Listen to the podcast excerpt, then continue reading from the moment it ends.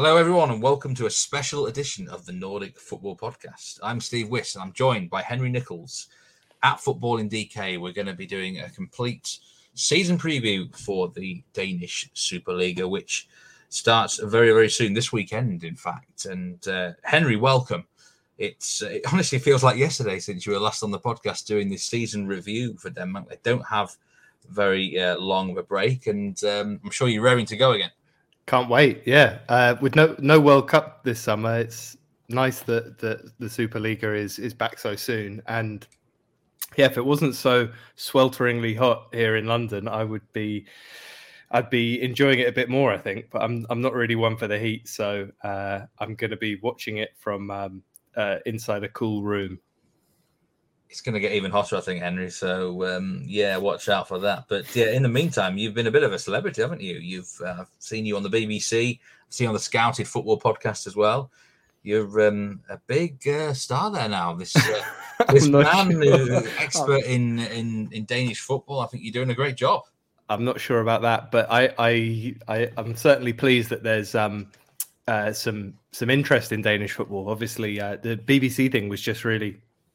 Brighton signed Simon Adingra from uh, F C Nordsjælland, and I guess one of the things about the Danish league is that when um, when a, a Premier League team especially signs a, a, a player from there, most of the fans won't have seen the player play at all, really. Uh, maybe maybe once or twice in Europe, but so so Simon Adingra's arrived, and Brighton fans don't really know what to expect. So I was there to um, to tell them to to be excited, really, because he was certainly one of the shining lights of uh, of the Superliga last season.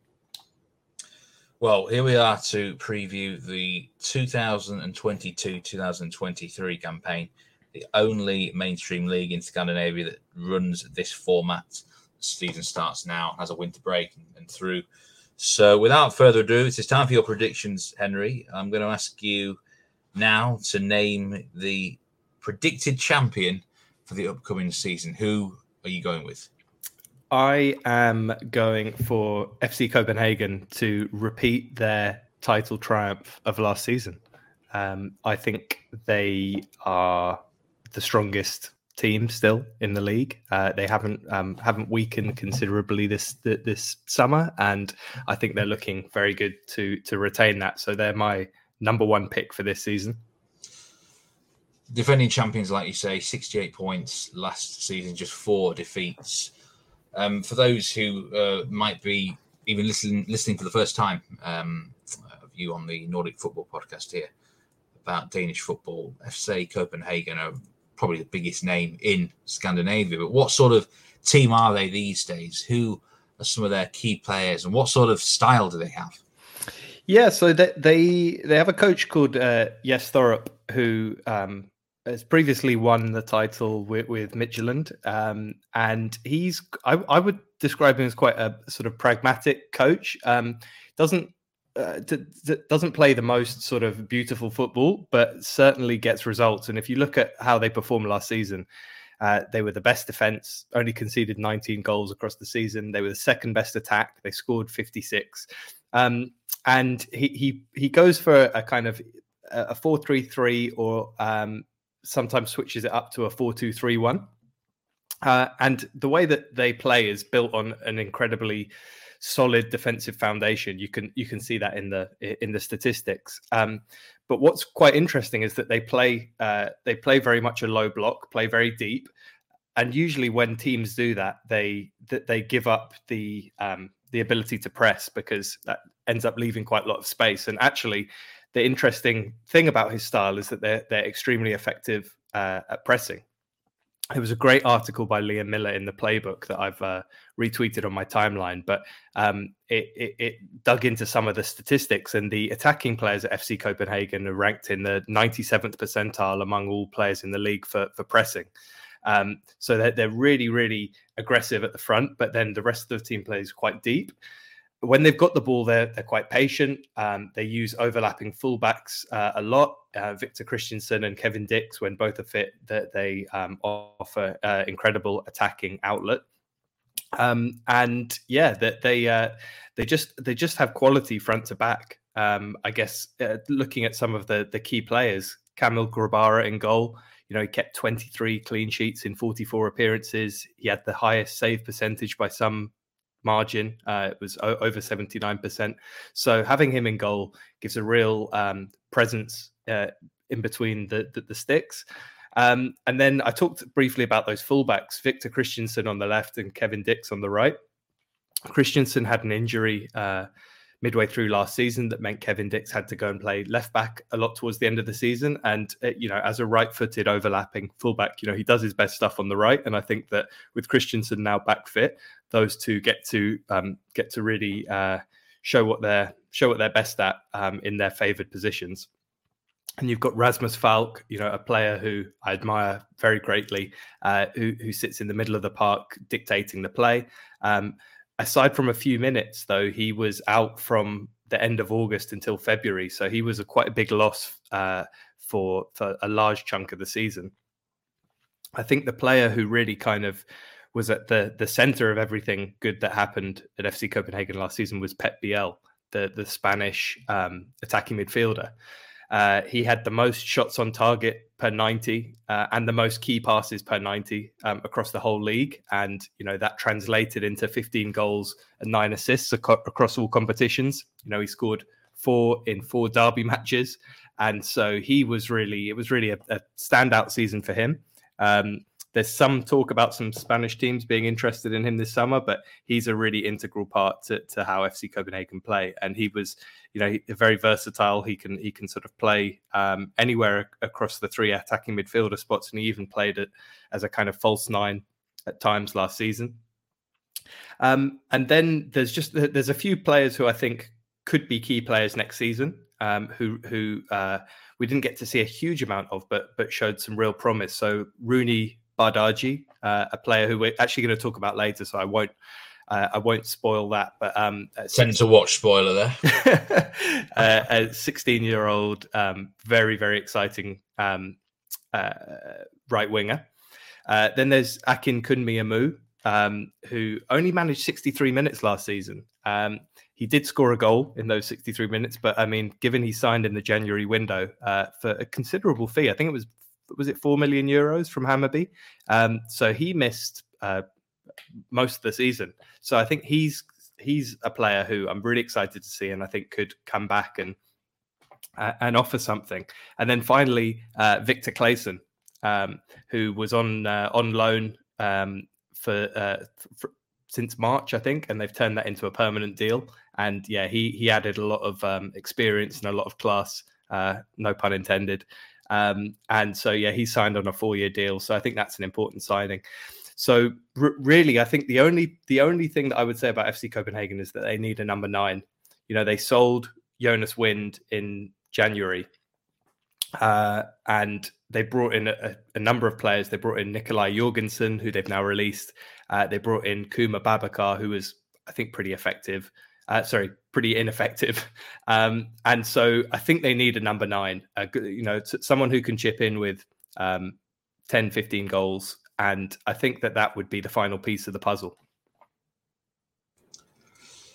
F C Copenhagen are known uh, to, I'm sure, a lot across the world as, you know, the biggest team in Denmark. And some might even be listening and think, oh, this is the equivalent of you predicting P S G to win the title in France. But it's not as simple as that, is it? I mean, if we look back at the last nine titles, they've actually only won four of them, which might be quite a low amount kind of compared to some other historical moments. And the bookmakers basically have this as a two-horse race between F C K and, and F C Midtjylland, who I'm sure we're going to talk about in a minute. If, if F C Copenhagen are going to have a sort of a weak point this year or any concerning aspects, what, what would it potentially be? Or do you think they've literally got all bases covered? I think it's I think it's just that number nine spot. Um, you know, if you if you if you look at what uh, Jonas Wind contributed um, in the in the kind of uh, six months that he was there, uh, in terms of goals and assists, it was more than all of the replacements uh, put together. Um, so his output is that they haven't managed to address that uh, in the signings they've made so far. And so I think that having a, yeah, having a number nine who, who can, uh, who can really sort of be the focal point of that attack uh, and take some of the pressure off the midfield to to come up with the goals, I think that's going to be um, fundamental. Uh, and I'm sure that that's something that they're going to try and address. Well, you are predicting them to win the title, and um, second place, you have predicted F C Midtjylland. Now, uh, how close do you see this title race going, Henry? Do you think uh, F C Copenhagen are going to win it with a bit to spare, or are Midtjylland going to push them all the way? I think a lot depends on how the rest of the window pans out. Um, I, uh, you know, we talked about Pep Biel, for example. Uh, there's also um, Evander for, for F C Midtjylland. And I think that, um, you know, I wouldn't say the title race hinges on those two, but they're going to they're going to be a, a, a big part of it. And, um, you know, I saw some rumors going around today about Evander possibly, possibly going to Galatasaray. And so I think if they were to lose him, that would be massive. You know, he was the third top scorer in the league last season with, with twelve goals, and he got six assists as well. He was second in terms of chances created and big chances created. So he's just, he's just such an important player to them. Um, and yeah, offers so much, uh, going forward, that I think that it's a, it would leave a big hole to fill. Uh, you, you know, one of the questions I have is, you know, can they get a tune out of Max Meyer? We talked about him coming in in January, obviously quite a big name, um, quite high uh, expectations for, for you know, the, the, the potential he still has. Uh, and we really haven't seen much from him. I'm guessing that he would be one of the players to, who would be, you know, potentially stepping up into that position if Evander did move on. So uh, a lot hinges on um, someone being able to replace that output. Uh, similarly for Pep Biel. Uh, so to, to answer your question, I think that it's still going to be quite a tight title race. You know, both teams have quality and depth. Uh, both teams have uh, the the kind of sidetrack of Europe. And th- they are the two strongest squads in the league. So I, I, I can still see it being close. I, I don't think it'll be more than a six-point gap uh, come the end of the season. Um, but yeah. I think I, I think that, you know, we still have, uh, what is it, six weeks, seven weeks left of the market. Um, so I think that a lot could sh- still change between now and then, which is why it's quite difficult doing this preview show with, with so much, uh, so many questions still unanswered. I was thinking this, actually, of all the leagues, probably even around the world, it's probably one of the hardest, isn't it? Because you've got a, a transfer window here, one month between the two campaigns, and then you've got, you know, winter windows as well. Things are less clearer, I always, I think, here. There's going to be a lot of chops and changes. So, yeah, it is a difficult sort of preview to do. And you're totally right that it's according to Transfermarkt, total market value of the two teams here. This is always a rough guide, but fifty-five million for F C K and fifty million for F C Midtjylland. The next closest is Brøndby, uh, which is twenty-five million total market value. It kind of just shows you, you know, just the amount of foreigners in these two squads as well is much more compared to other teams in the league, and, and overall squad size is much higher. Midtjylland's official squad size is thirty-seven, according to Transfermarkt. Um, so we're going to talk about F C Midtjylland now. Second place last year, they were the they last won the title in the nineteen twenty campaign. So tell us a bit more about this side. Um, they'll be desperate to try and um, recoup that uh, gold medal, won't they, Henry? Yeah, absolutely. I mean, they're an extremely dangerous team offensively. Uh, you know, last season, most goals, most shots, most shots on target, highest shots on target percentage, most penalties. So they're going forward, they're, they're brilliant. Um, they play a, a quite an attacking three four three. Uh, and at the centre of that four in midfield is um, this dynamic duo of Raphael uh, Onyedika and Evander. Uh, and those two work so well together. Uh, th- it was the first season that they were playing together um, in-, in midfield. And yeah, th- that worked really nicely. And actually, looking at the championship round, Midtjylland only lost once, uh, which was a one nil loss to, to F C Copenhagen, last-minute goal. Um, but they, they finished the season quite strong. So uh, th- th- that's what, how they were able to run F C Copenhagen so close. Um, in terms of kind of the, the moves they've made this th- this summer, they um, uh, they made quite an expensive signing last summer, uh, a guy called Moroni from um, from Brazil that I believe they paid four or five million euros for, which is a, a huge fee by by Superliga standards. Uh, and he arrived with, you know, big fanfare. And he, that's a move that didn't work out. He's gone back to Brazil, I believe, initially on loan. I think he's gone to Fluminense.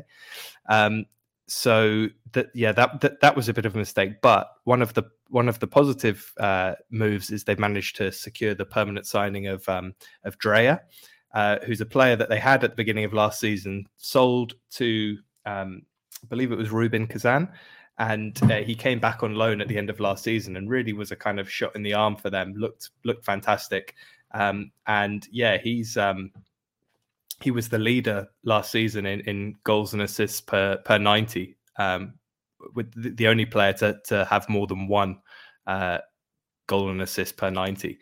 So he's really important. They've managed to to bring him on, on a full time deal, and to be honest, I was kind of surprised by that because. He he he went to the Russian league and, and looked really good, and uh, I'm I'm just surprised that he's he hasn't had a, an offer to to uh, to go to a kind of like a top five European league, uh, but their loss is um, Midtjylland's gain. So uh, yeah, he's going to be really important. And I guess the, the question is just how do you fit in for wingers at the moment where they've got they've got uh, Dreyer, Chilufya, Isaacson, and Pione Sisto. And I, th- I think the answer is going to be Pione Sisto is going to be moved on.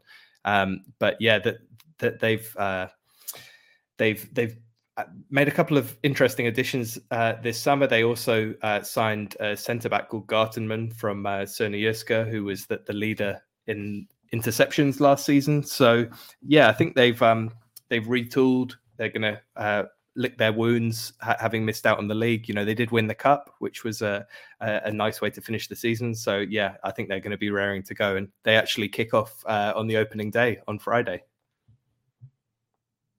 I'm just looking at some of their uh, transfers here, and uh, there's a striker I used to follow in France called Sori Kaba, who's come back from a loan spell in uh, Belgium, and uh, I don't know whether he's expected to play much of a part this year, this season or not. He was a shambles at Dijon back in the day. I'm just looking now. Apparently, a Belgium side called uh, Louvain, I think that's how you pronounce them, nearly paid a million pounds for a loan fee for him last season. He actually scored ten goals, in fairness, for uh, for them. But uh, I don't know if he's going to come back and play any part this season, Henry. I I, I think I'm right in saying he he scored... Was he the top scorer the, the previous season for, for for Midtjylland? I think he was. He has, yeah. He's he's he's obviously got a history of scoring goals since uh, moving to Midtjylland. So uh, yeah, I'd, to him. I, I I think I saw uh, I think I saw he was back in training uh, at Midtjylland. So that it might be that they use him uh, in rotation with uh, Brumado at the number nine position. Uh, yeah. Um, Uh, it, it seems strange that he went on loan last season rather than um, either keep him or sell him. But um, I guess that's uh, loans are becoming more of the uh, uh, more of the game these days.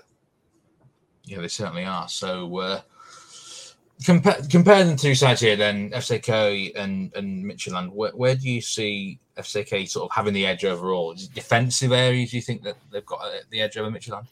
Yeah, I think so. And I, I. I, I, I mean, Midtjylland have uh, Midtjylland do still have a good defense. Um, you, you know, guys like Erik Sviatchenko are just absolute rocks at the back. I think goalkeeper is a position that I'm still not fully sold on the options at, at Midtjylland, um, and I think that that's an area where where F C K are really uh, streets ahead. Um, and I also think that the the, the fact that um, you've got such a, a, a kind of a strong defensive spine uh, at Copenhagen kind of gives them the opportunity to, uh, to, to build from that. You know, if you, if you get twenty-three clean sheets in forty-four appearances, which is what Grabara got, you know, that that's the, that's the basis for a title winning team every time. And uh, I think Midtjylland will always score goals. Um, but I think that sometimes, yeah, that they're, they're left wanting a little bit defensively. Okay, so you're predicting F C Copenhagen to win the league, F C Midtjylland in second place. That pretty much goes with how the bookmakers expect it. As uh, just looking at Unibet, Unibet prices here, uh, a clear third favourite in their market, and that is Brøndby, a six to one shot. Um, presumably, you've got them in third place, Henry. Uh, I do not actually. Uh, I wow, well, wow. I I thought I'd roll the dice on this one uh, and stick my neck out a little bit. Um, no, in third place, I've got Aalborg, uh, who's a team that really fell away at the back end of last season. I think that they they finished in fifth, and I don't think they were in fifth throughout the entire championship group until the final day. Um, and they obviously then went on to lose the European playoff. So it was really a disastrous end to the season for them. But I think that missing out on Europe is going to give them the edge in this uh, in this battle for, for third place. Um, Brøndby, of course, have European football. Uh, Silkeborg have European football. And so I feel that Aalborg, who uh, sort of poached Viborg's manager, Lars Friis, midway through the season. So Friis has had, you know, half a season to kind of get his feet under the desk. Um, he's uh, obviously been behind a couple of key signings um, this summer. And I think that his very kind of attractive style of football that um, he's, he kind of favours a three four one two generally, um, uh, or a three four three, uh, depending on how they set up. But yeah, he he he plays this kind of very uh, attractive style of football, and and Aalborg have several quite sort of dynamic attacking midfielders in in Luca Prip, Ivar Fossum, uh, Kasper Kusk, um, and uh, a, a real fullback threat, particularly on the right. Um, uh, with uh, Pallison, and then one of the best defensive midfielders in the league in, in Pedro Ferreira, kind of anchoring in midfield. Um, the, the the sort of the, the cause for concern was me that they had um, one of the lowest shots on target per game tally last season. Uh, they were ninth, um, but on the flip side, they had the highest shot conversion rate. Uh, they were first in the league at that nine point four, so nine point four percent, so extremely cl- clinical. Um, and yeah, I, I just think that they've got quite a settled lineup. I like the additions they've made. They signed Alan Sousa uh, from uh, Vejle, who was, you know, one of my favourite players in the league. Um, had a poor season last season, but he's exactly the sort of player that I think will flourish in this system. Um, And uh, also signed Lars Kramer from, from Viborg, who's a player that obviously Lars Friis knows very well. I think if they can um, if they can straighten out some of the discipline problems they had last season, they were the team with the most red cards and the third most yellows um, and uh, and fouls. I think if they can sort that out, um, then I think that they're going to be well placed to uh, to finish third. You know, they've got plenty of players who can score goals. Uh, Luca Prip, obviously, last season. Um, narrowly missed out on being the league's top scorer, but he got fourteen goals and four assists. But then, you know, Ivar Fossum popped up with eight goals, Kasper Kusk four goals. And I think when you throw Alan Sousa in there as well, and the fact that um, their number nine, Milan Makaric, uh, seems to be scoring some goals, um, I think that that's quite a, a compelling um, case for, a, a, for for finishing third or or, or mm. perhaps fourth. But I'm putting my neck on the line and saying third. I like uh, a bold prediction, uh, Henry. I, we do like a bold prediction on this show. They don't always go to plan. But, um, yeah, I do like that. Now, Lars Friis, of course, was one of your um, best-rated managers last year in the season review podcast. Also, you had Aalborg. It was one of the flops of the season, didn't you? It was a, an interesting mix. But they um, just tell us a little bit, a bit more about this manager. And I would recommend any, um, anyone interested in a little bit more could actually... Uh, listen to the season review podcast episode we did a few weeks ago. But Lars Friis, what is to like about him and the style for the neutral?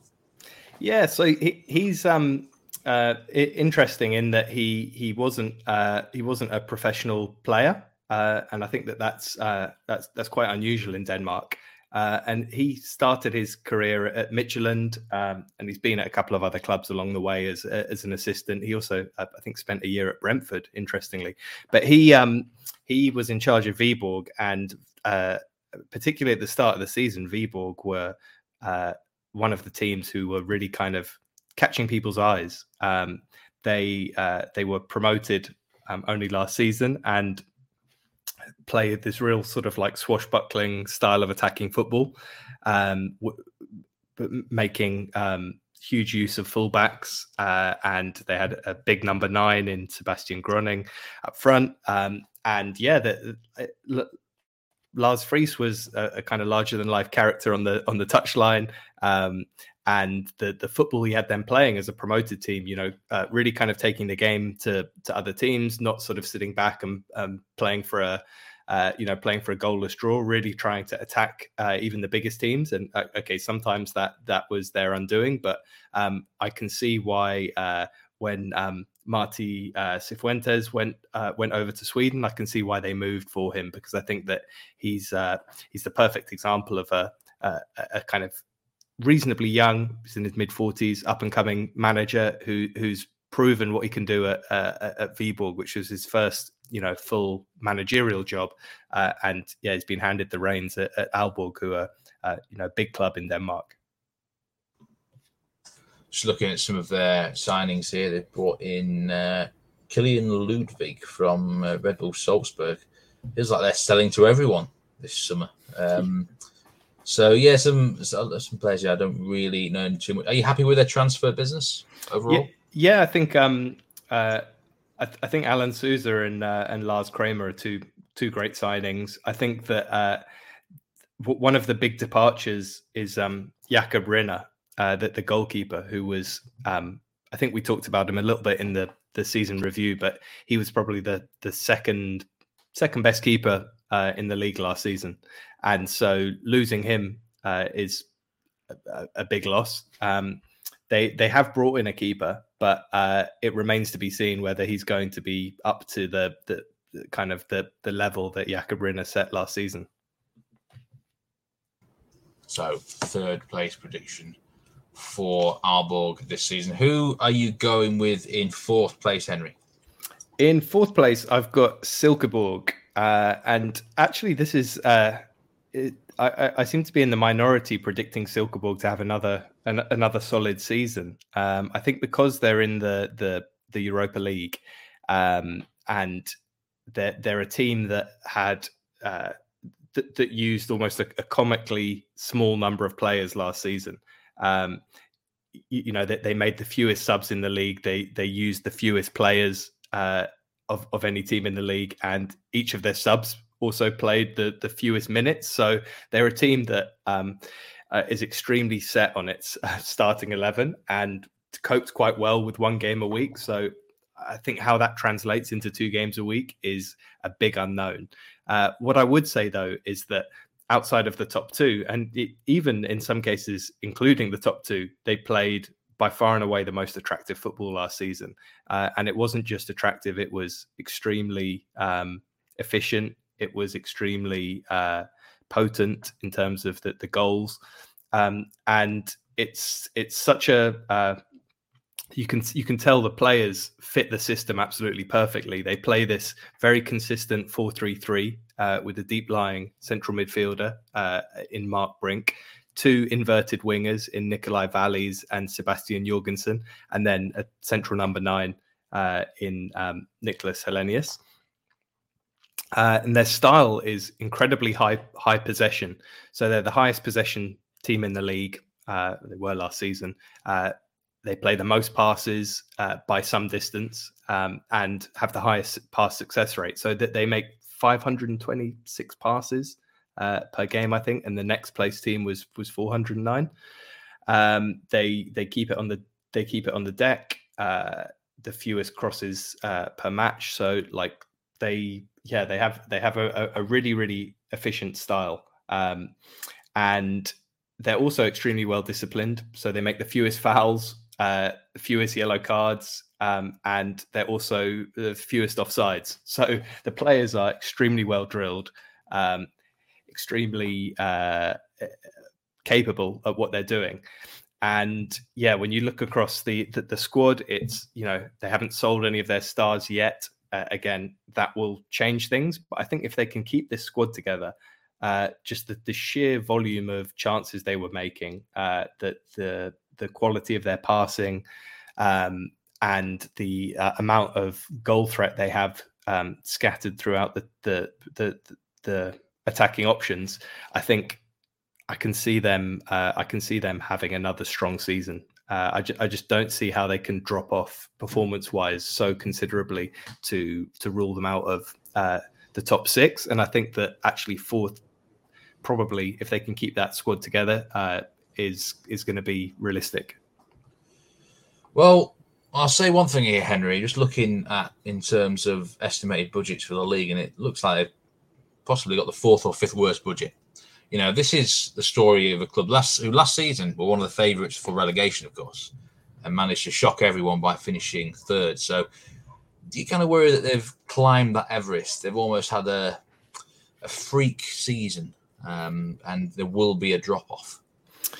Yeah, I think there's the, the, there's always the the the case that, you know, when a team is promoted, the other teams have less knowledge of how they play and the sort of um, uh, maybe get caught out by, I don't know, a player that they don't consider to be dangerous. Uh, and after a season, that sort of um, novelty factor wears off. But I just think that this wasn't a coincidence. You know, they they got third on merit. Uh, that there weren't sort of smash and grab games. They were they were outplaying teams consistently, and um, you know, they didn't have players who were massively outperforming their X G and things like that. Uh, and and I think that when you just almost every statistic uh, shows them in a really favourable light, uh, and you know th- that's borne out by what what I've seen on the pitch. Um, so yeah, I, I I think had had had they changed manager, had they lost um, one of their their sort of key three or four players, then perhaps. But I, I, yeah, I just I, honestly I just don't see it. Well, again, a very a brave prediction, some might say here, Henry, but you've got Silkeborg in fourth place. I'm, I've noticed a very, very little ins or outs from this team right now, and, and you do say there might be some con- concerns about keeping that squad together. But I guess we don't really know, do we, until you know, the start of September? It, exactly, and I guess some players might be hanging on to see, you know, are we going to make it into the Europa League or are we going to drop down into the Conference League? Um, but I think that Kent Nielsen, uh, the manager there, has uh, a huge amount of respect and a great connection with the squad. And I don't know, looking at lots of the, the profiles there, there uh, I, I can't see why lots of that, lots of them wouldn't benefit from another season under his tutelage. You know, playing in Europe, showing that they're not a, a flash in the pan and that they, they can do this consistently. And I think that the, you know, I think I think that the quality of uh, offers that those players are going to get after a, a second season, particularly playing in Europe, I think will be um, considerably higher than than what would be on the table this summer. So I think that it suits everyone to uh, to, to stick around for another year. But uh, I mean, maybe I'm just saying that because uh, I want I, I want to see them next uh, next season in the Superliga. What is a good season for them, do you think? What do they, what will their fans expect? What do the media expect? I think if they can cement a, a cement themselves as a, a top six team again, um, and get, uh, well, e- either get into the group stage of the Europa League or get into the, the knockout stages of the uh, the Conference League. I think that that would be extremely successful. Uh, maybe go on a run in the Cup too. Uh, but I, I, I think that if they can um, show that the, this that last season wasn't a fluke and that they are uh, a top six team, um, I think that would be amazing. I mean, g- given... Uh, Last season, they uh, they spent zero in transfers. Uh, I think that it's a remarkable story, and yeah, l- long may it continue. And now then, Brøndby fans, we haven't forgotten about you. Um, they are the third favourites for the bookies this season, but you are predicting Brøndby the champions of the twenty twenty to twenty twenty-one campaign down as low as fifth, which I'm guessing in a lot of quarters might seem low. Let's start with the negatives, uh, Henry. Here, what what what worries about you? What worries you about Brøndby this season that you feel that? Uh, I mean, I say a drop down. They actually uh, only as high as fourth last year, so it's only one space down. But I guess there might be some people expecting them to be almost a dark horse, maybe to even title challenge. So, what do you see that's wrong about this team? Right. Well, um, bear in mind that they started last season still with uh, Mikael Jura, Uh, who was the, the previous season's top scorer, um, and, y- you know, h- had eleven goals uh, in the first half of the season. Um, we- he was topping the charts of the, the goal scoring uh, this season before he departed for M L S. Uh, and if you look at what the what his replacements um, in a, in attack for, for Brøndby put together, bearing in mind, so so Jura got eleven goals. If we look at what uh, Divkovic got, one goal. Hedlund, four goals. Grev, one goal. Bjork, no goals. Pavlovic, no goals. Uh, you don't need to be a mathematician to see that's six goals from five players, uh, which doesn't get anywhere close to, to replacing the output from Mikael Jura. So my big worry for, for Brøndby is who's going to score the goals. Um, they finished last season, I believe, with a negative goal difference. And yeah, that really just talks to their their, their struggle. Uh, f- th- th- their season w- was kind of strange because from late September, they went on this uh, run that saw them go unbeaten for twelve games, uh, which, which was um, pretty incredible. But then they lost seven straight. So how do you go from going unbeaten for twelve games to then losing seven straight? And uh, really kind of up until that losing run, they'd mostly played with a three five two. Then they started experimenting with a three four three uh, before settling on something like a three, uh, sorry, a four three one two, um, and that they play quite a, a long ball style, uh, which is unusual for the league. Um, you know, they had more accurate long balls than any team, uh, thirty-four per match. Uh, they were the most crosses uh, per game uh, and the highest cross accuracy. And one of the You asked me about my concerns. One of the concerns I have is that only Silkeborg made fewer subs last season. So the, the, I don't think they've got the quality in terms of like the broader squad to support uh, a, a kind of a European campaign uh, on top of a title challenge. And I have real concerns about the uh, like who's going to score the goals, basically. Yeah. Let's talk about the manager, because they do have one of the longest serving managers in the league, don't they? Um, he's been at the club for quite some time. Yeah, he has. Uh, Niels Frederiksen. Um, and I, I think that he's got, uh, you know, quite a lot of um, of goodwill still from uh, fr- from winning the title, uh, and was o- obviously came with a came with great reputation. You know, he'd been um, manager of the, the Denmark under twenty-one team. Um, And yeah, uh, he, he's he, he's only been at Brøndby since twenty nineteen, though. Uh, so I, I'm not sure if he's the, I don't think he's the longest serving manager there. That is still quite some time in footballing terms, I must say. but but um, yeah, he, obviously he's won, won that title. Last year wasn't so good for them. What do they, what, what would they need to do in the transfer market to convince you that they're going to get back into the top three? Yeah, so I, I think that they need to they need to add some some goal threat. Um, so e- either players like Hedlund and Grev are gonna are gonna have to start chipping in with more goals, uh, and it's certainly possible. Both of them have it in them, just w- weren't really producing last season. I think a lot hinges on uh, Mateus Chris uh, Mateus Christgarden. Uh, he's a, a twenty-year-old striker, looks really exciting. Um, he scored four goals in the last ten rounds, so like the championship round. Uh, and he's a, a, a really exciting striker. He likes to drift right, but he's a great dribbler. You know, he can receive the ball and run at a defense, but he's also got really smart off the ball movement. Um, for a player under six foot, he's a great header of the ball. Uh, and I think more than anything, the fact that he does a, a multiple somersault celebration, uh, that's the sign of an elite player. I can't think of a. I can't think of an elite player who does. Uh, sorry, I can't think of a non-elite player who does a somersault celebration. Can you? Somersault celebrations. I mean, they've always wowed me. You know, I, I could never do. I can't even do a forward roll, Henry. Exactly. So, I mean, if that's not a, if that's not a sign that he's destined for the top, I'm not sure what is. Um, but no, I think uh, you know, Br- Brøndby have got uh, a great player in in Christgarden. Um, he needs to show that over a whole season. Uh, but they've, they, they've, they've got him. They've got a great uh, goalkeeper in Mads Hermansen, um, and they've got some. They've got some parts of the team that I think are, are, are solid. But th- there isn't the strength in depth. There isn't the goal scoring threat. And I think that um, there are a couple of players that may. Uh, again, again, we're saying this about almost every team, but there's a few players that may go out the door. Um, in particular, their captain uh, Maxo, uh, and if he. If he goes, it leaves a big hole in the centre of defence uh, that they're going to need to plug as well. So I, I just wonder if there's too much to do in the market for them to to, to be uh, credible title challengers. Um, but they do have uh, they do have a, a sprinkling of quality throughout uh, throughout the squad. Now, for those who don't know, Brøndby, of course, are located on the western suburbs of Copenhagen. They've got a massive rivalry with F C K.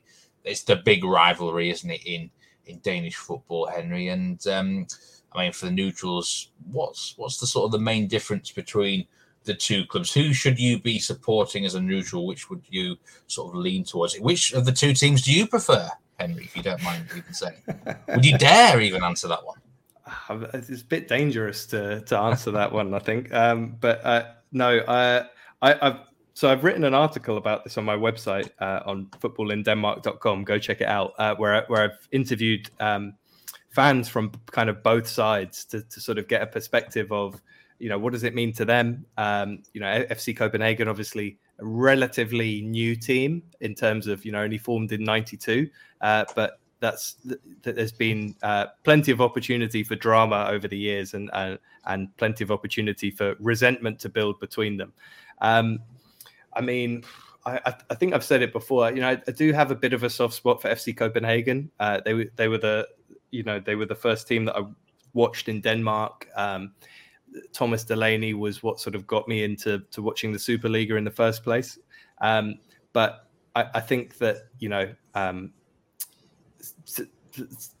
certainly speaking to, to fans from, from, from both sides, I think it's uh, it, it it's kind of different for, for us who, who are on the other side of uh, of the North Sea. You know, as you as you'll know from supporting a, an English team, rivalries like that are really kind of lived by the people uh, up close and, you know, in the city, and ha- who have to turn up to work and and uh, and face their foes the day after a derby day. But I'm I'm really looking forward to going out there in uh, in August and experiencing it for the first time.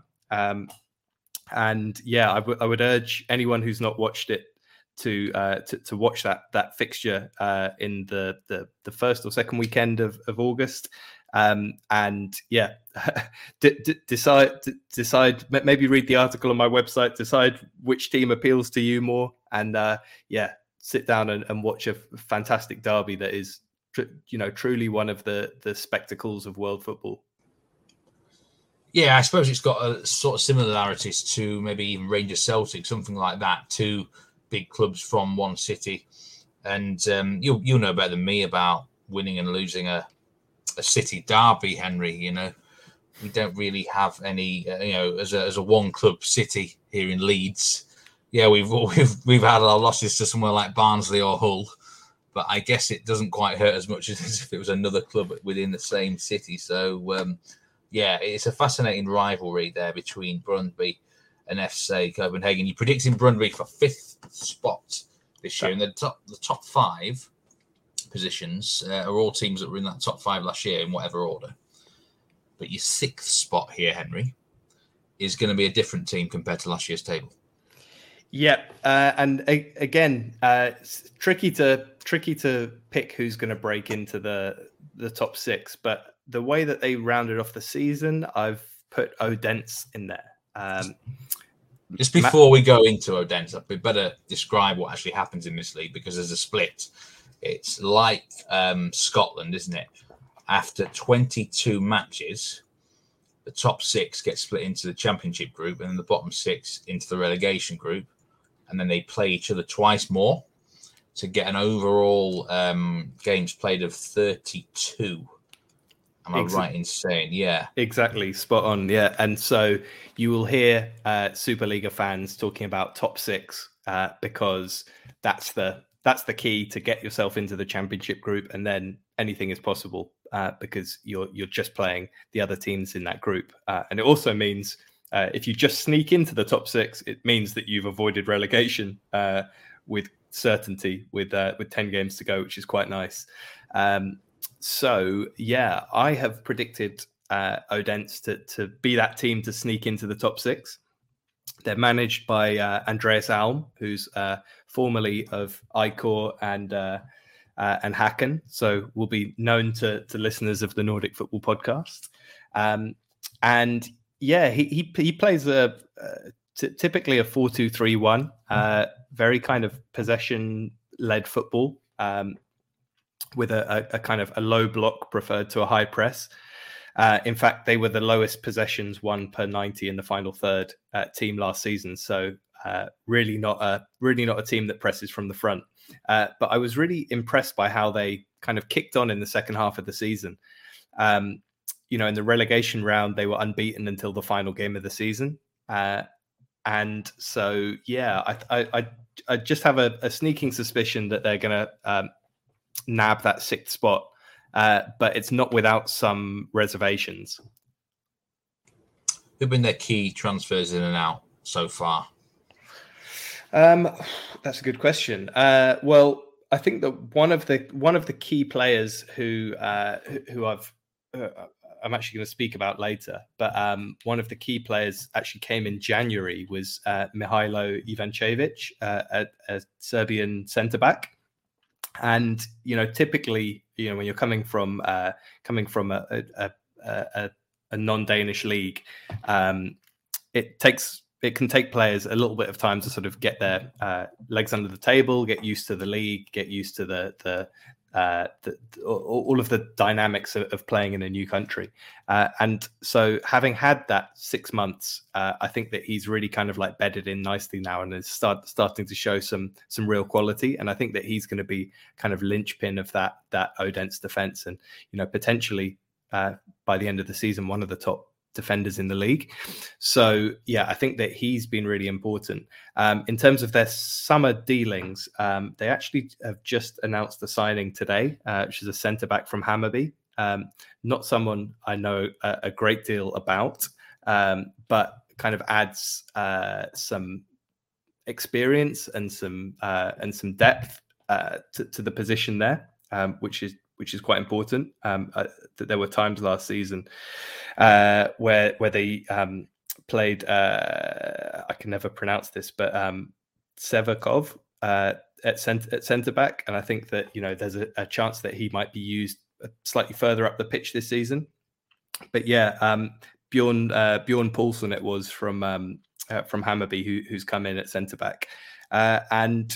Um, Yeah, that I, I think that there's uh, there's still some deals to be done at Odense. Uh, there's you know obviously a long time left in the window, um, but they uh, they've added some interesting pieces, uh, and so yeah, I, I, I think that I think that sixth sixth might be a stretch for them, but I'm I'm tipping them to do it. Um, I, I I think what they need to what they need to iron out is um, the fact that. They only scored more than two once last season, and that was in like a six nil thrashing of, of Vejle.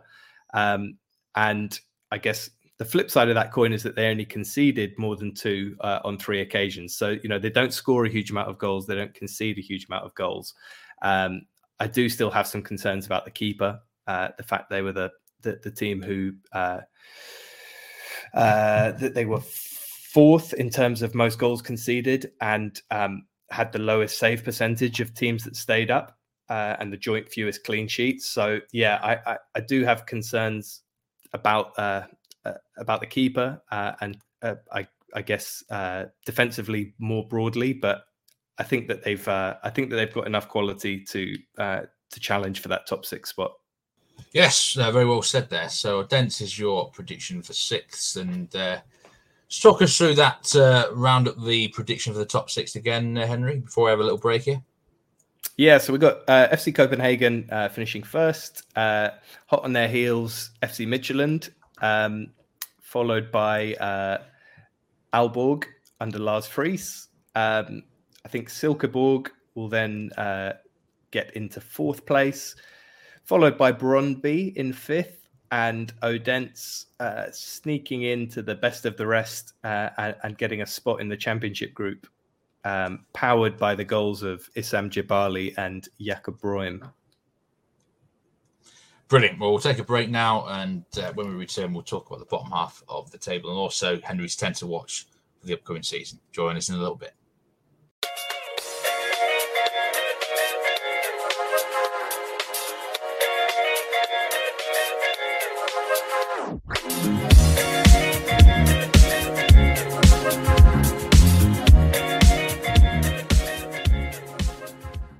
Welcome back to the Nordic Football Podcast, and we've got a Danish Superliga season preview with myself, Steve Wiss, and Henry Nichols. So, we've done the top six. Let's have a look at some teams that might push.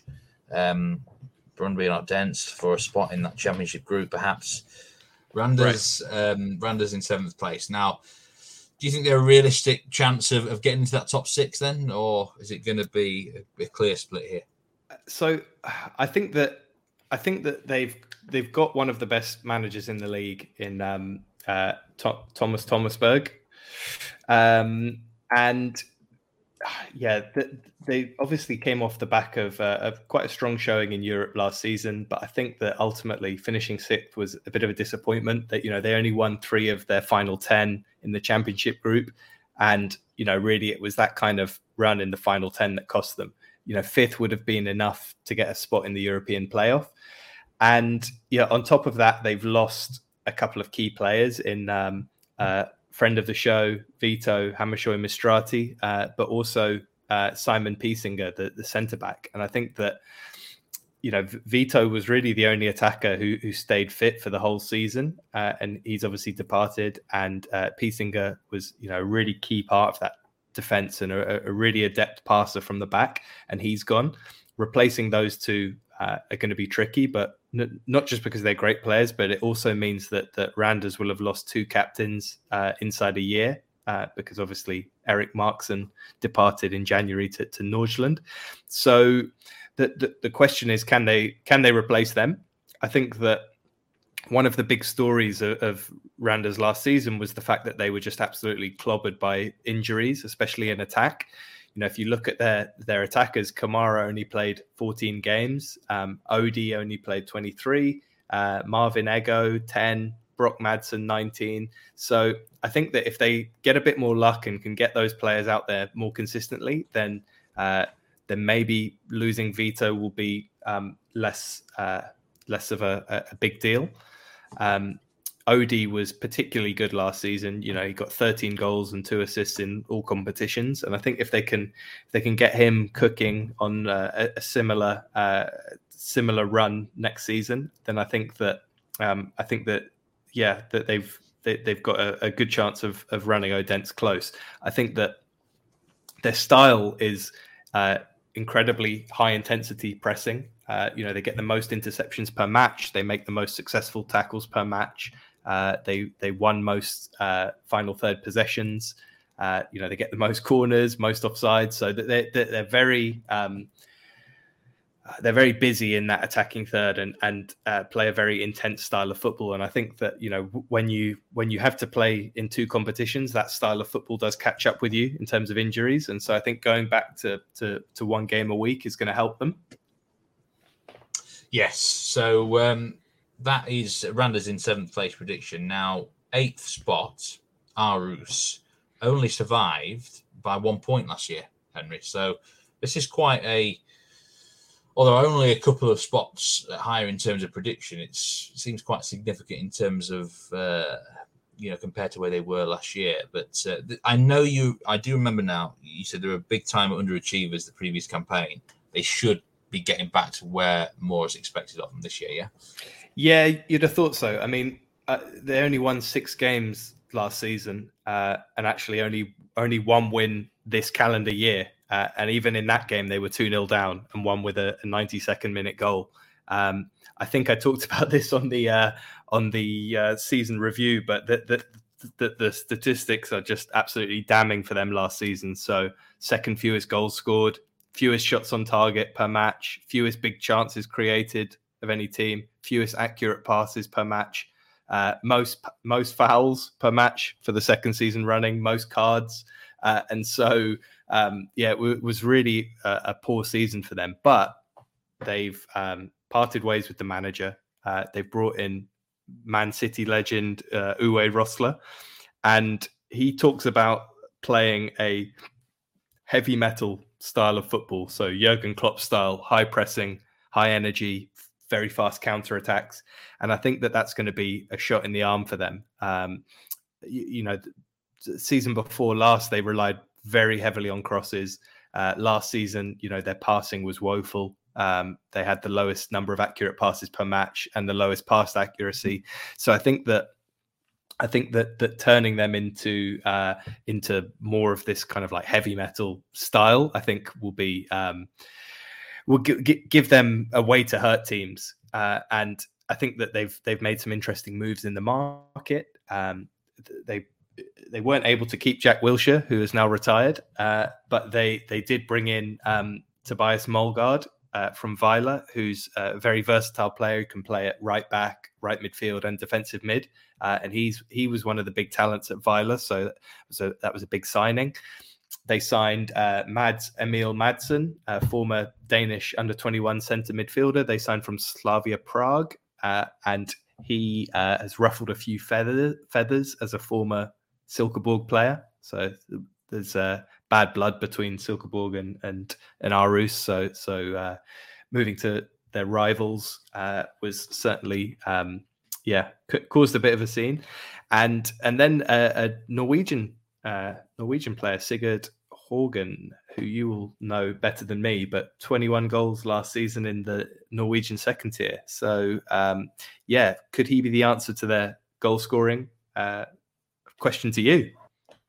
I think it's a really good signing. This is a fella who was linked with the likes of Bodø Glimt and Molde in the winter, uh, seen as an option for teams like that. So for a, a team that finished um, you know, third bottom last year, uh, this guy is a three-dimensional forward, physical, technical, and he's got a bit of pace about him as well.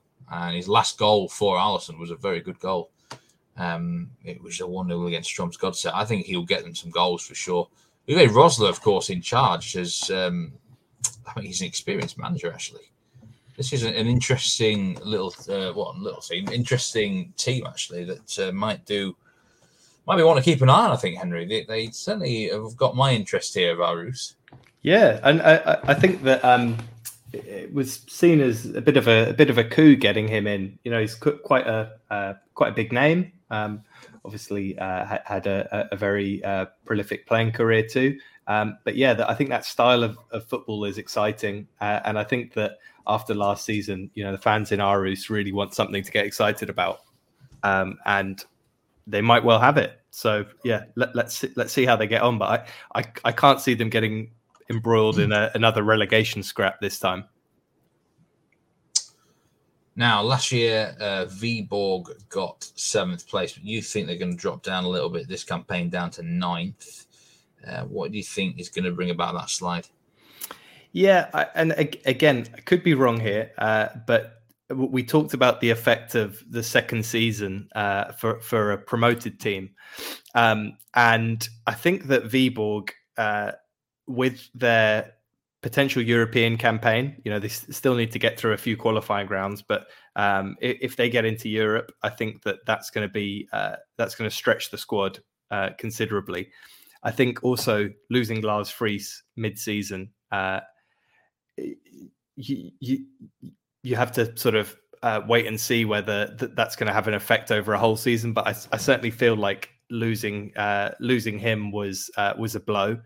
Um, They they obviously lost uh, Sebastian Gröning in, in January too, and yeah, uh, last season only only Midtjylland missed more big chances than them. Um, it was forty-nine big chances missed.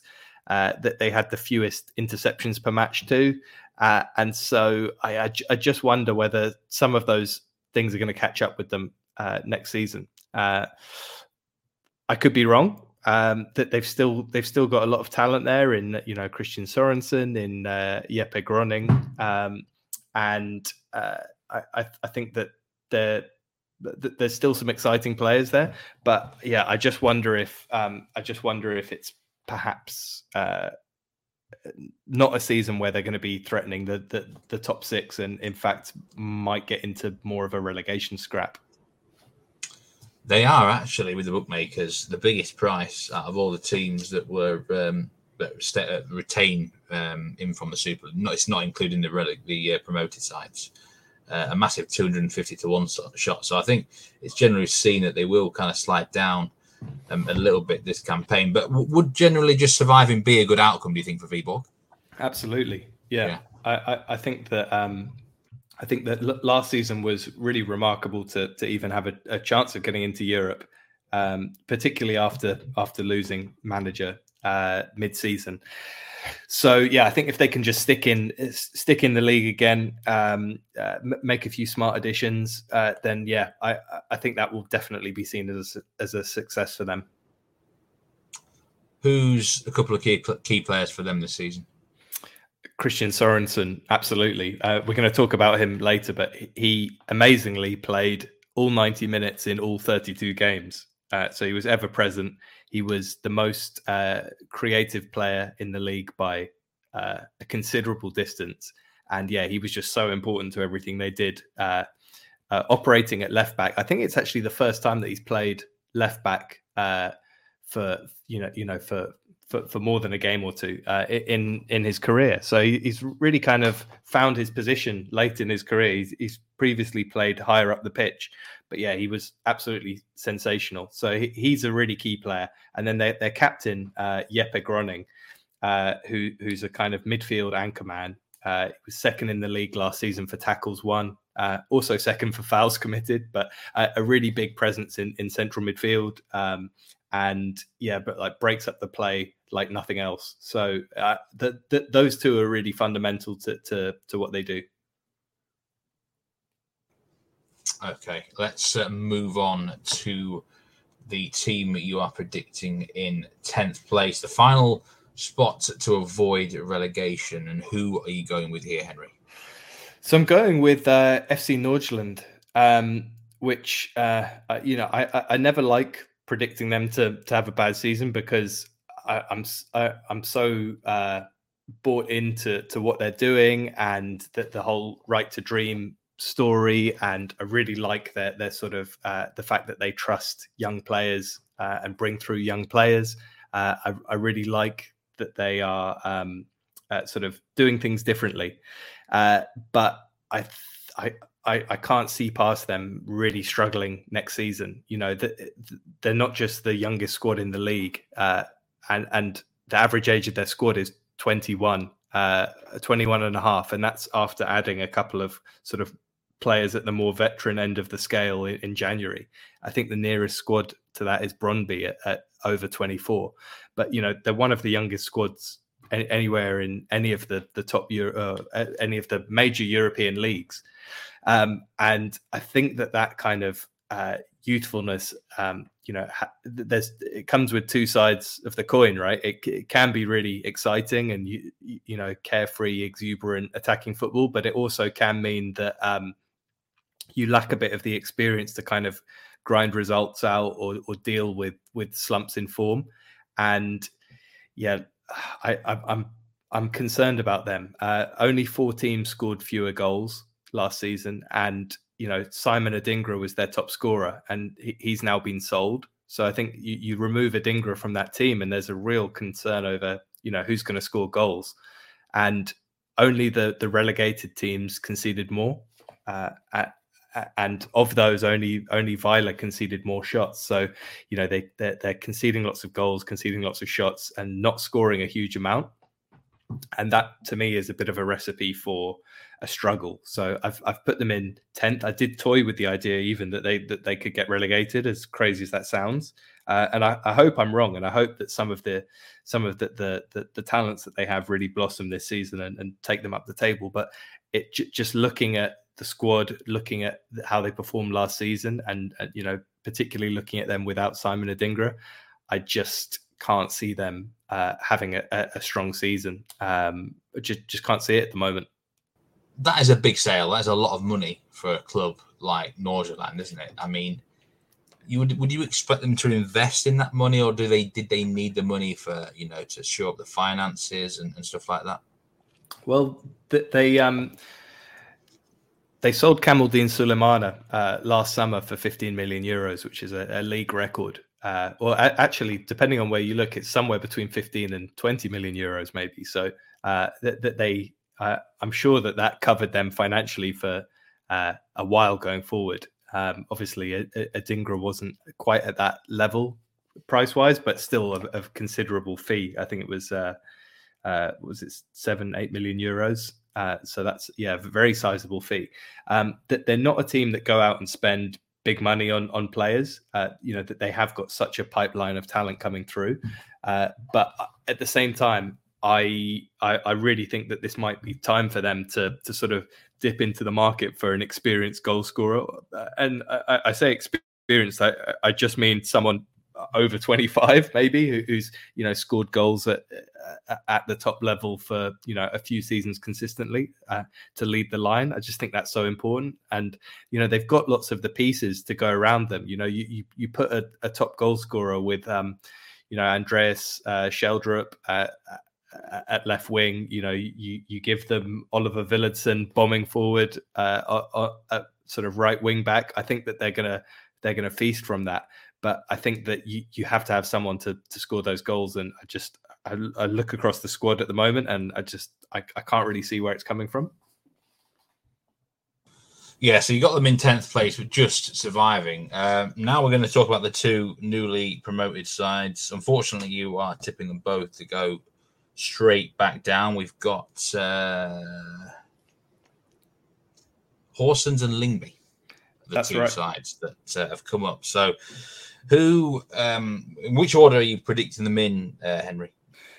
Well, the first thing that I'll say is that I'm almost certainly going to be wrong here in predicting both of them to go down, because it's never happened in the Superliga that both promoted teams have gone straight back down. Um, so I, I'm predicting this purely because I know less about these two teams that, than than the others. Um, but I, I I feel like from, from what I've seen and what I know, I've got Lyngby in eleventh and Horsens in twelfth. I think if if either of those teams are going to uh, have a chance of staying up, it, it's it's certainly Lyngby uh, f- for me anyway. Um, and yeah, sh- sh- shall I get into a bit of uh, a, a bit of uh, what you can expect from from those two promoted sides? Yeah, I mean, let's just have a look. First of all, Horsens actually won the uh, first division last year, didn't they? sixty-four points to Lyngby's uh, sixty-three. Um, but um, let's start with uh, Lyngby, because you're having them in, in eleventh place. What um, what can we expect from, from this team? Yeah, so they they, they tend to um, they tend to play on the on, on the counter, uh, particularly down the left through both Sorensen and Kastrup, um, and. Uh, go, go for maybe a bit more of a slower style through the middle. But I think what was interesting is that they struggled when they had higher possession. Uh, in fact, most of their points came from having an average possession of, of fifty-three percent. But as soon as their, posi- uh, their pos- possession sort of got to fifty-seven percent and above, they, they tended to drop points. So I think it's going to suit them playing uh, playing on the back foot a bit more, as they will in the in the the Superliga. Uh, they've got they've got a few sort of interesting players that I'm very excited to to, to watch more regularly. Um, Adam Sorensen, uh, left wing back, who's uh, twenty-one. He looks particularly impressive as, as a kind of all rounder in terms of, you know, strong going forward, strong defensively. Um, he's, he's very fast, and he was uh, the joint highest assist provider um, alongside Kastrup last season with seven. So I think that, you know, if you're if you're building your Um, fantasy team at the moment, you know, he could be an interesting player to look out for, uh, with lots of creation down that that left hand side. Um, there's also uh, Magnus Kastrup, uh, again twenty-one, so so young guy, uh, and he can score with both feet. He protects the ball well, um, and yeah, he was uh, a big part of of their success last season, um, and a, a player who was interesting because he sort of broke through later in the season um, d- due to injuries, but a, a guy called uh, Kasper Danny Winter. Um, and he's only nineteen, but yeah, he, he came in towards the tail end of the season and, and didn't look out of place at all. Uh, and I think that he's a player who I think Lyngby fans feel could could be quite special. Um, he, he's a, a very adept passer. Uh, and even in that sort of cameo... Uh, I say cameo, it was sort of ten, eleven games, but um, he, he looked like a, a really good prospect coming through. So, yeah, I, I think they're going to be interesting. And th- this summer um, made a, a, a signing from Nykøbing, but um, a player uh, that is being dubbed uh, the Danish Peter Crouch. Uh, he's a six foot seven striker, Christensen. He got a good robot dance. um, but yeah, he he was the top scorer in the league last season uh, in the first division. So he's come in, and you know, at, at six foot seven, he's going to give them uh, something completely different style wise. So yeah, it's going to be interesting to uh, to to see how how, how he goes. What? How much of a big difference do you think there is between the First Division and the S A S Super League? I think the I, I think that there's uh, there, there's quite a big difference between the you know the top and the bottom of the Superliga. Uh, so I think when you get to the bottom of the Superliga, the, the difference in quality between you know that and the top of the First Division is is is pretty minimal. But I think that you know when you go from playing First Division teams every week and and then have to mix it up with um, you know, Copenhagen and Midtjylland and Brøndby, I think that, yeah, that, that there's that there's a clear difference there. But I think that, you know, that there's, I, I wouldn't be surprised to see these teams uh, scrapping it out with, with some success with the likes of, you know, Nordsjælland, Viborg, uh, Aarhus, perhaps. So the bottom team you're predicting is uh, Horsens. Is that how you pronounce it? Is it Horsens? I don't know, but... Um... I think it's Horsens. Horsens. Horsens will do. So, um, yeah, they've come back up. And, um, yeah, but you think you're going to straight back down here, Henry. Uh, let's enlighten us on this uh, this side. Yeah, they're they're quite a defensive-minded team, uh, which which will suit them well. You know, they, they play on the counter, uh, typically have uh, kind of three centre-backs and two quite pacey wing-backs um, with mostly sort of hard-working players uh Uh, going forward, but you know, a couple of technically gifted players in, in Tengstedt and uh, Sigurd, uh, Sigurdsson, um, and so yeah, they, they've they've they've got a few players who will be interesting to watch. So I, I mentioned Kasper Tengstedt; he was the, their top scorer last season. You know, he plays for uh, Denmark under twenty-one, and I think that yeah, he's a very good, very good attacking player. Um, and you know, r- remains to be seen how, how how he'll cope with the step up to Superliga. But I think that yeah, he could be. He could be interesting. Um, and then, yeah, there's a c- couple of other players I'm looking forward to watching. Aaron Sigurdsson, the uh, he's a twenty-nine-year-old Icelandic international, actually, a former Icelandic international left winger, uh, played at Tromsø and Start in Norway, so you'll probably know him quite well. But he was the he was the best player in, in spring and certainly important in their build-up play. Um, he got five uh, five assists and eight goals uh, across the league in the Cup last season. You, you're really worrying for, for Horsens, though. You just don't think they're going to have quite enough to... I mean, it does help that the last ten games are likely to be against, well, against teams down there. I mean, it's not like you have to play F C K four times at least, is it? No, that's true. Uh, I, I, I think I need to see them three or four times to get a, you know, a decent read of how they're going to cope with the the um the, the level up. Um, but I, I think that, yeah, that... The the player I'm most excited to see ha- how he copes with the step up is uh, Magnus uh, Risgaard Jensen, who's a, a, a a kind of a rare breed in that he's a, a six foot five centre back who also plays as a striker. Um, so l- last season he, he played about two thirds of the games as a centre back and a third of the games as a striker, and ended the season with um, eleven goals and seven assists, and you know a, about half of those goals and half of the assists were, were you know, as a centre back. So, uh, and that, that was in the league and the cup. But I think that he's, you know, he's one of the best players on the team. He's got, uh, he's a real fan favourite. And yeah, I, th- there's something about that ability to play centre back, centre forward. You know, Dion Dublin-esque. I, I, I quite like it when a player has a, a, a completely um, uh, unusual second role in the team. And Aaron Sigurdarsson, I remember him from his time in Norway. I think he's actually got some Icelandic caps. He was a, yeah, a he very does. frustrating player that seemed to be on the cusp between like Obos level and Elitserien level. But you could sense that oh, there was a player in there. If he sort of was more consistent, then he could be a big threat. I mean, back in the day, he had quite a lot of pace. But I think he's getting, he must be near on thirty now, I think. I think um, he's twenty-eight. Yeah, so... Interesting player. Uh, always certainly got a bit of flair about him. I'll say that. Um, be interesting to see how how he copes with uh, with Horsens. So let's go through that um, seven to twelve prediction again, then uh, Henry. Yeah, so in seventh, we've got uh, Randers, um, last season's sixth place, dro- dropping into the, the, the relegation group this year. Uh, eighth, we've got Aarhus, um, who uh, I'm expecting to to kind of find a bit of form under Uwe Rosler and and, and re- recover uh, to an extent from what happened last season. Uh, then in ninth, I've got Viborg, tenth, F C Nordsjælland, uh, eleventh, Lyngby, and twelfth, Horsens. Okay, brilliant. There you have it. The uh, season, team season preview predictions from Henry. And now we're going to do your ten to watch. We always have this uh, on the Nordic Football Podcast pre-season previews. So um, g- just first of all, let's run through the ten. Henry, give us the list. Yeah, okay, great. So uh, we're going to have Mads Hermansen, uh, the goalkeeper from Brøndby. Um, we're going to have Victor Kristiansen, uh, left-back from F C Copenhagen. We're going to have Jakob Breum, uh, left-winger at Odense. We're going to have Andreas Sheldrup, Uh, left winger from F C Nordsjælland.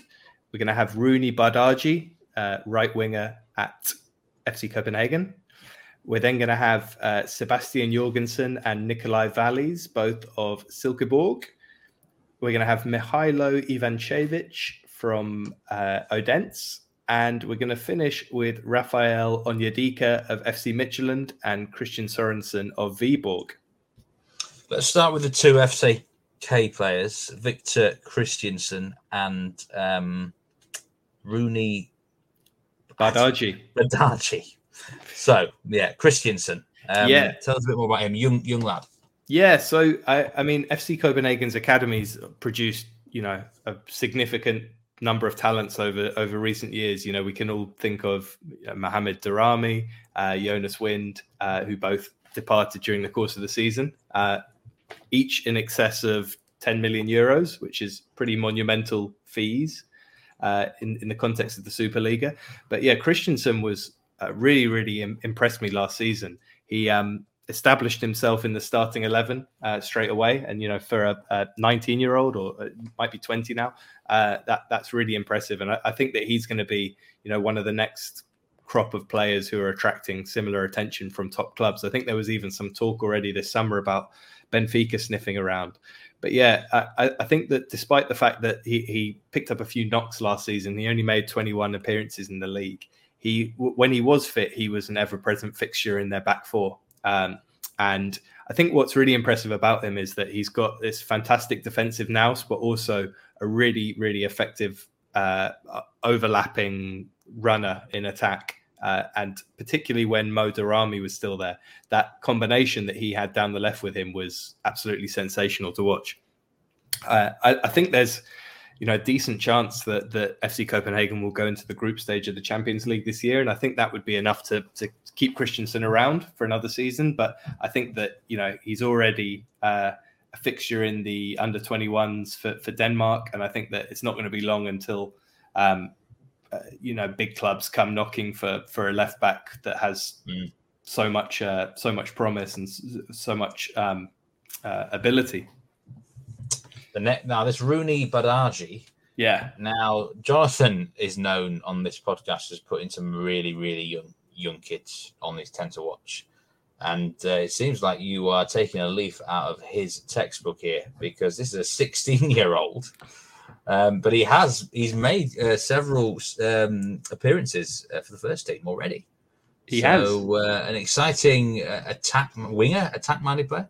Yeah, uh, and uh, actually, I uh, I was lucky enough to be at his debut in, in November. And uh, the, the the the strange thing is, um, uh, well, well, not strange thing, pr- probably a good thing. But um, the Superliga rules state that you can't play uh, you can't play in the Superliga till you're sixteen. So uh, F C Copenhagen probably would have played him at fifteen if they if they could, but they they waited for him to turn sixteen.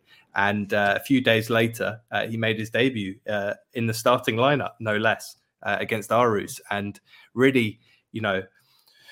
Really hit the ground running. Um, he he was v- very lively in that game. You know, constantly looking for the ball, constantly taking people on, running. Uh, he's a, a very kind of tricky dribbler, left-footed right winger, um, and was kind of unlucky not to score in that game. He won man of the match. Um, scored a week later uh, in the Superliga. Fantastic goal from outside the outside the area, and yeah, he's um already playing for Sweden under twenty-ones, I think, and it, it was just yeah, it, it was crazy. Um, F C Copenhagen put out a documentary on on his sort of uh, the year leading up to his, his debut, and you, you saw him playing for the under nineteens, and he just looked like he was a completely different level to all the other players, even though he was fifteen.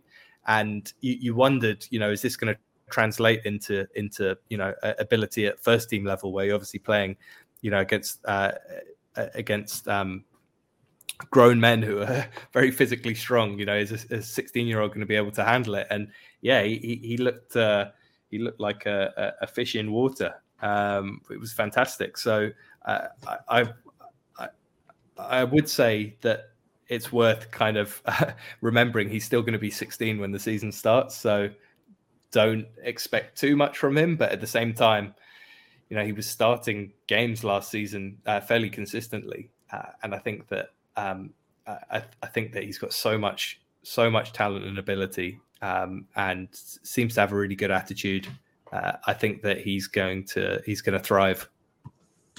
So two players to watch there from F C K. Roony Bardghji and Victor Kristiansen. Now, well, let's move to the player to watch you've got from F C Midtjylland, and that is Raphael Onyedika. That's right. Pronounce that right? Nigerian um, midfielder.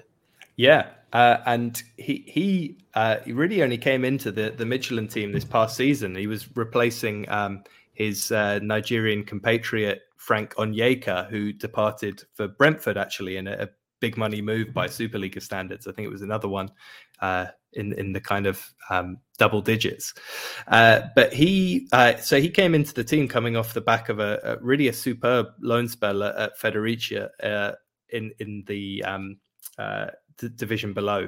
Uh, at, he won a place in Team of the Season, and yeah, he, he came back and and sort of uh, took up this this position in centre midfield with with Evander, and ended the season as the Superliga's Young Player of the Year, which is uh, no mean feat given how much talent's in the in the in the league. So yeah, he just looked like he was the perfect uh, foil for for Evander. He, he's got a really well-rounded game that that combines great physicality and a superb footballing I Q. I think that he reads the game really well. Uh, he's shown a great ability to press high up the pitch. He often you know forces errors from opposing centre backs. Uh, while you know. When he's on the ball, he's got really good footwork. It makes him quite press resistant in that sense. And he popped up last season a few, with, with a few goals. Um, he, he, it was a notably good finish actually against uh, against Randers from outside the box. Uh, great bit of close control to score against Celtic as well in Europe. And yeah, he's really just kind of like the archetypal box-to-box midfielder who can contribute meaningfully uh, at both ends of the pitch. And I think that it's pretty clear that he's going to follow in uh, Frank Onyeka's steps and go on to a, a top European league sooner, probably, rather than later. Brilliant. Let's move on to um, a goalkeeper now. I, I do love a goalkeeper, I must say, on these ten to watch lists, uh, Henry, so I'm glad you've got one in. Mads Hermansen at Brøndby, he's already uh, got a decent market value, and um, is he sort of the next Peter Schmeichel?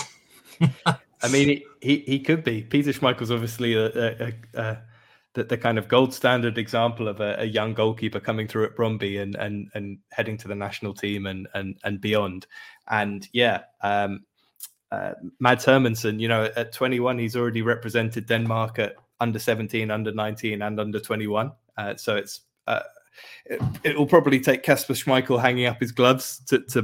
to get into the, the national team, but he he's the the, the main successor.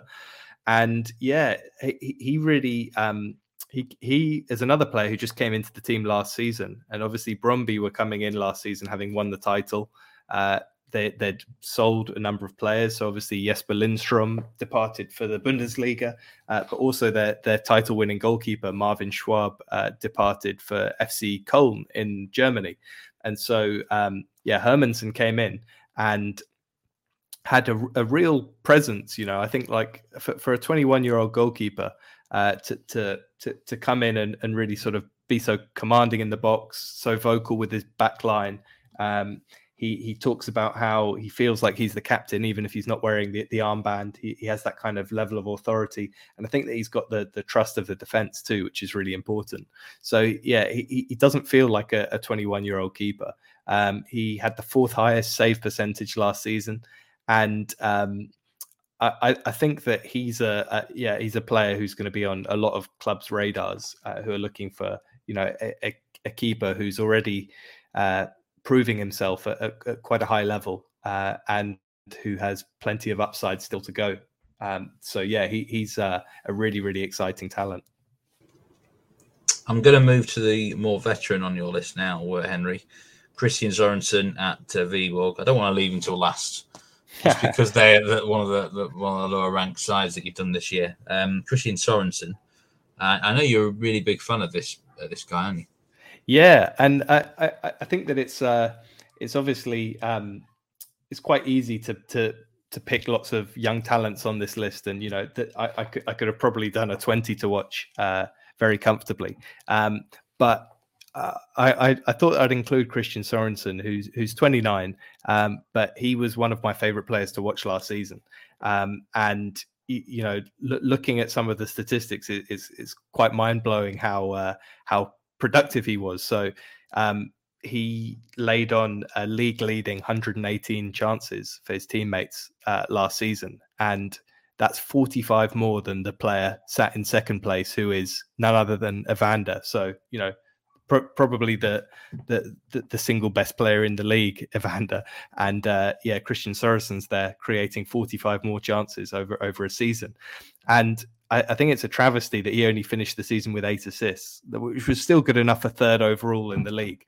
But I think it was more down to the poor finishing of his teammates than any, anything else. If you look at his X A, it was fourteen point eight. So, you know, he should have had fifteen assists uh, w- with uh, with average finishing. Um, but, uh, you know, as we talked about earlier, only Midtjylland missed more big chances than Viborg. Um, and I think that, yeah, he was so potent down that left-hand side. I think you can you can tell that Uh, you can tell that he used to play um, further forward on the pitch because he, he's so effective in, with that overlapping run. Uh, has a great delivery, um, uh, but both uh, both uh, you know on, on the deck and and uh, and uh, in the air. So yeah, I, I think that he was a real key reason why why Viborg why Viborg were able to to claim so many scalps last season and, and get into the Europa League. So uh, watch out for him next season. Yeah, I like the idea of including um, a veteran in there, actually, um, or older player. It doesn't have to be young players on this list, of course, at all. But um, we'll move now to Silkeborg, because you've got two players uh, and you tend to watch from them, both on the wings, actually, Sebastian Jørgensen and Nicolai Vallys. Now, I remember Jørgensen, we had a big talk about him in the season review, didn't we? And you think he's going to go really well again. But overall, it looks like they are well, well sorted out wide, Silkeborg. Yeah, absolutely. I mean, th- these guys are like uh, Jordan and Pippin. Uh, they've just got su- such a such incredible production, such a, su- such a, a, a connection on the pitch. Um, and yeah, it's really impossible to talk about h- how Silkeborg did last season without um, w- without talking about these two players. Um, they're almost te- telepathic, and th- they're both inverted wingers. Uh, so Jørgensen plays, you know, primarily down the right, but is left-footed. And I would say that, you know, of, of the two, Jørgensen is is the, the most direct. Uh, I, I certainly wouldn't describe him as a tricky winger. Uh, he's m- m- much more kind of like ruthless and efficient and direct and, and speedy. Uh, but yeah, he finished the season with uh, eleven goals and nine assists and uh, sixty-eight chances created. So I think that was fourth for, for goals. Uh, second for assists and fourth for chances created. So incredibly um, productive player. And yeah, he, he uh, as you might expect for a, a left footer operating on the right, he, he's pretty adept at cutting inside and shooting. But I, I think what what makes him so difficult to defend is he can also go on the outside and go on his right. And so defenders don't really have an easy way to to to uh, to nullify him. Um, and I think that. I, I've said it before, but I think there's every chance that that that, that him and uh, Nicolai Vallys catch some teams cold in Europe next season, uh, particularly with um, Mark Brink sitting deep, uh, sort of feeding them.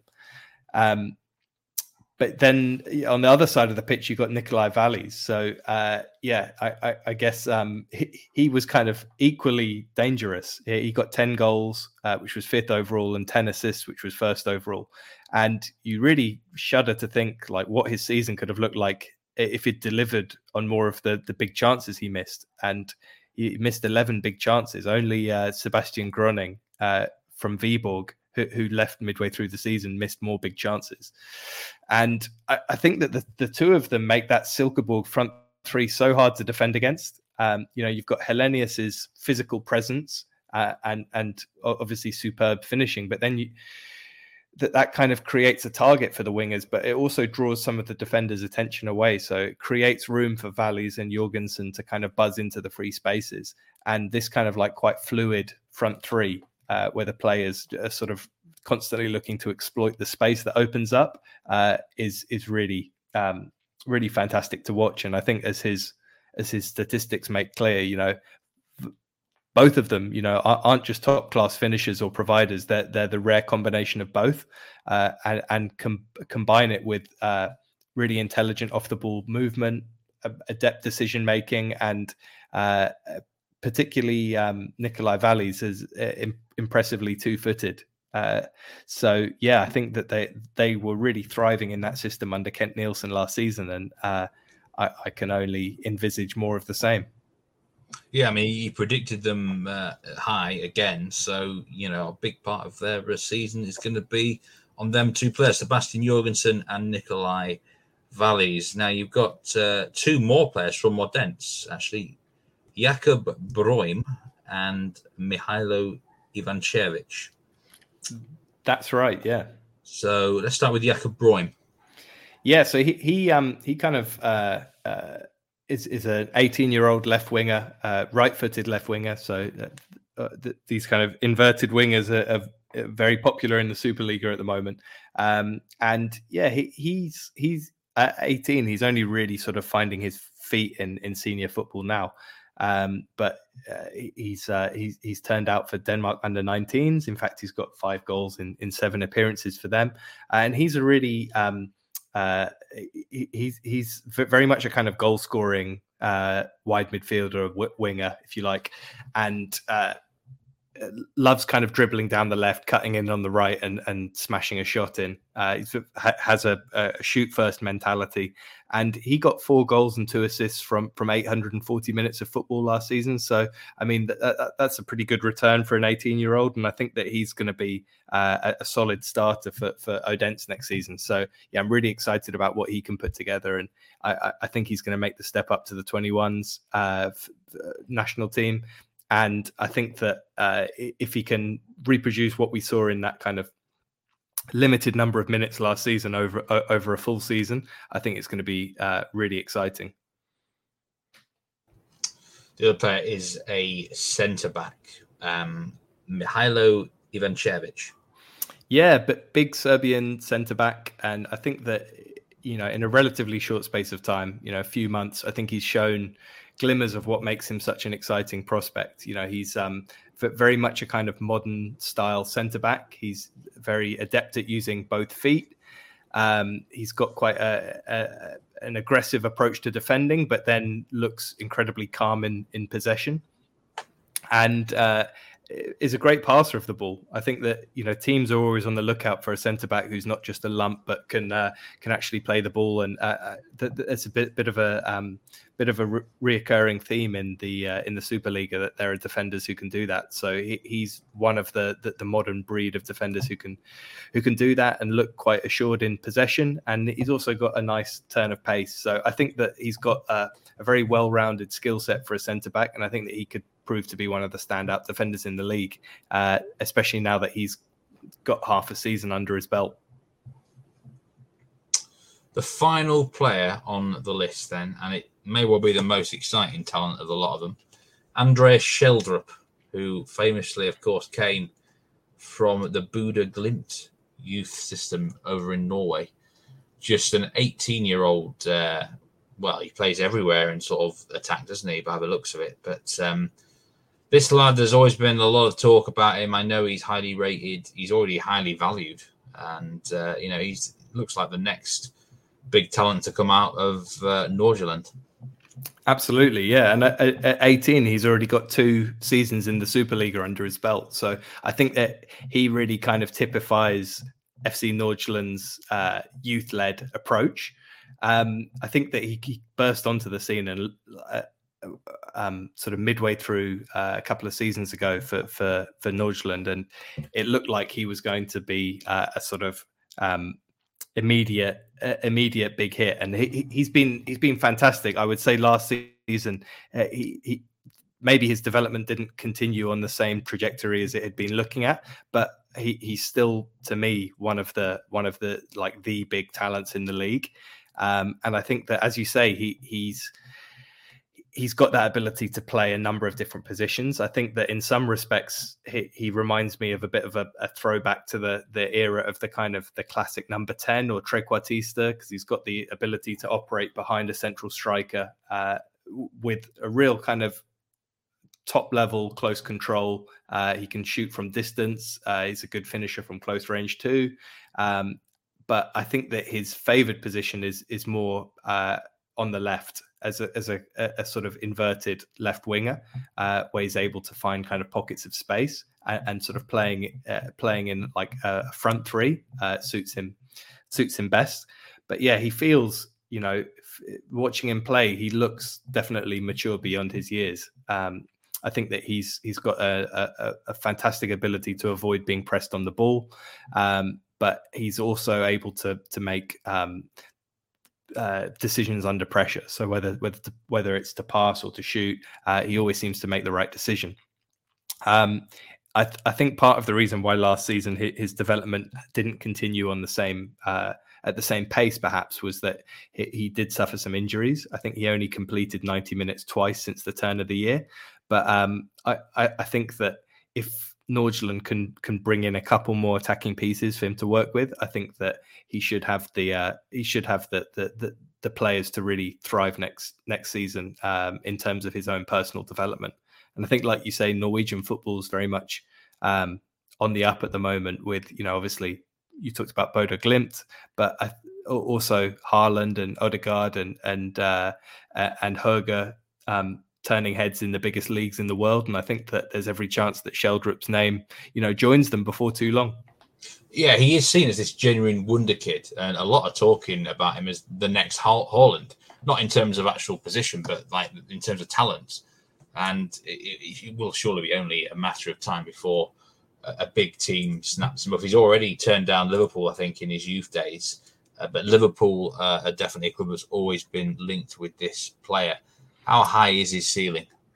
Yeah, it's it, it's always hard to tell because uh, as as is constantly mentioned, you know, development isn't linear. Uh, I think if it was, then um, his ceiling is is absolutely colossal because of what he's shown already at, at the at, at this level um, at a young age.